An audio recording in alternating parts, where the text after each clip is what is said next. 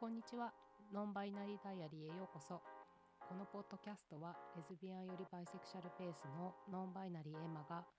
LGBTQIA+ プラスのトピックや個人的に気になった話題をゆるくお話しする番組です。こんにちは。皆さんお元気でしょうか、えー、今日は私が大好きなアーティストの一人、えー、サム・スミスの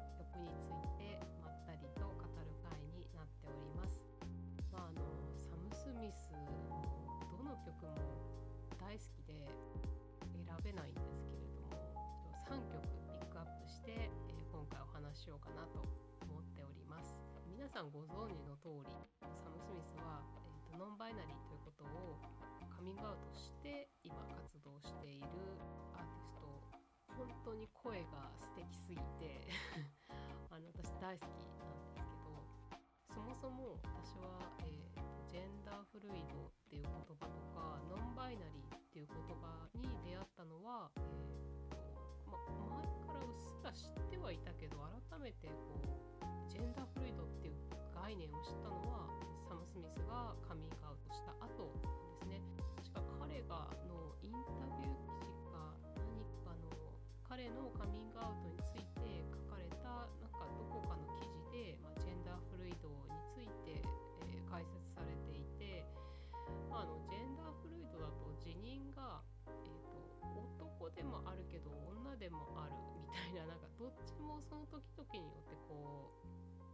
揺れ動くタイプの人なんですけど私は比較的そういう感じで、えーと自分で辞任している性自認が結構その時によってこう何て言うのかな男性っぽくなるっていうのもなんかそうい違和感があるんですけどでもだからといって私の場合は女性でも男性でもないって思ってるわけじゃないので、まあ、すごいフルイドっていう流動性があるっていう説明にすごくし自分自身はしっくりいたのを覚えています。でもともとサム・スミスがカミングアウトする前から大好きだった、えー、アーティストの一人なので彼が、ま、カミングアウトした後なんかすごく私は嬉しくて、まあ、勇気づけられたなっていう気持ちがあってちょっと特別な大好きな特別なアーティストの一人です。はいでは早速その3曲のちの1曲目ということで、えー、とまず1曲目は「Stay With Me」えーと、この曲はですね2015年の、えー、第57回グラミー賞で、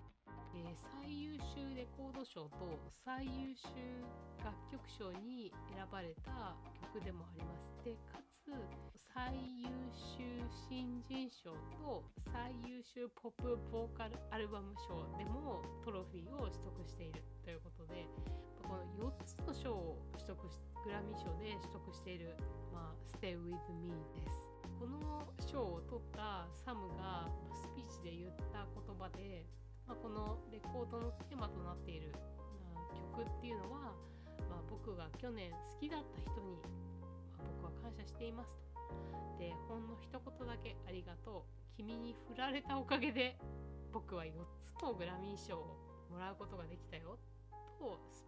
ピーチをしているっていうことで。いやーかっこいいですね。次に紹介したいのは「まあ、Love Me More」っていう曲で、えー、これ去年の4月ぐらいですかね「えー、Love Me More」っていう曲を、えー、リリースしていてえ歌詞がねこの曲すごくいいんですよ。であのユニバーサル・ミュージックの、まあ、サム・スミスのページですね見ると、まあ、あの自分自身の再発見と幸福の旅に出るサムの心情を率直に内緒した曲になっているって書いてあるんですけど結構歌詞がすごいこう自分自身をこう受け入れていくようなあの歌詞が多くて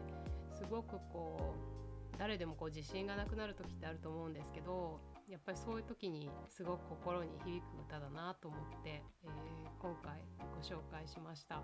なんかサム・スミスのこうすっごく高いあのいい声で、まあ、始まるイントロがすごく素敵で是非あの歌詞の、まあ、意味とかも込みで聴いていただけたらなと思って、紹介しましたさて改めてあともう一曲は、えー、最近ミュージックビデオを見返して良すぎるなと思ったのは、えー、昨年9月にティム・ペトラスと一緒にサム・スミスが、えー、リリースしたリリースした「アンホーリー」です。でこの曲はもう本当にあのミュージックビデオを見ていただきたいです。曲だけじゃなくて、でまあ、歌詞もちょっと怪しくて 最高にかっこいいんですけど、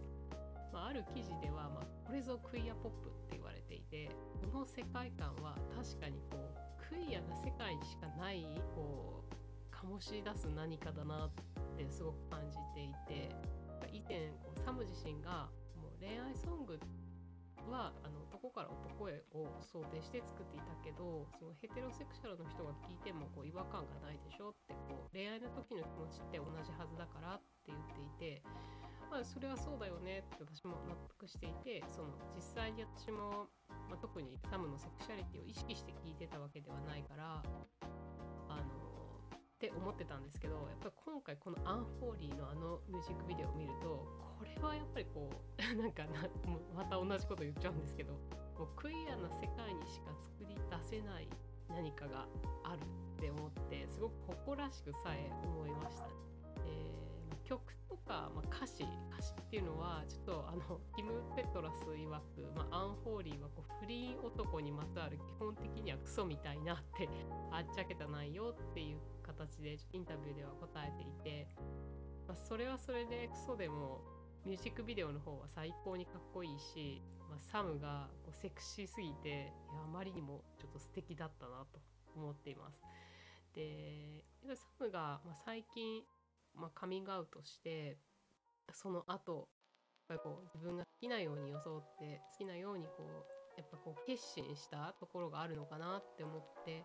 こう人って自分自身が自分のことを受け入れてこう解放してこう好きなことやっていくぞって決めた時ってやっぱりその人のいいところがすごい輝いてやっぱあれだけこうセクシーに映るのかななんてすごい思ったりしました。こまで聞いてくださりありがとうございました。3曲だけしかご紹介できませんでしたが是非もしあまり今まで聞いたことなかったなっていう方がいらっしゃいましたら是非是非他の曲もたくさんいい曲があるので聴いてみてはいかがでしょうか、えー、ではまた2週間後お会いしましょう。ここまで聞いてくださりありがとうございました。東京からエマがお送りしました。またね。バイバイ。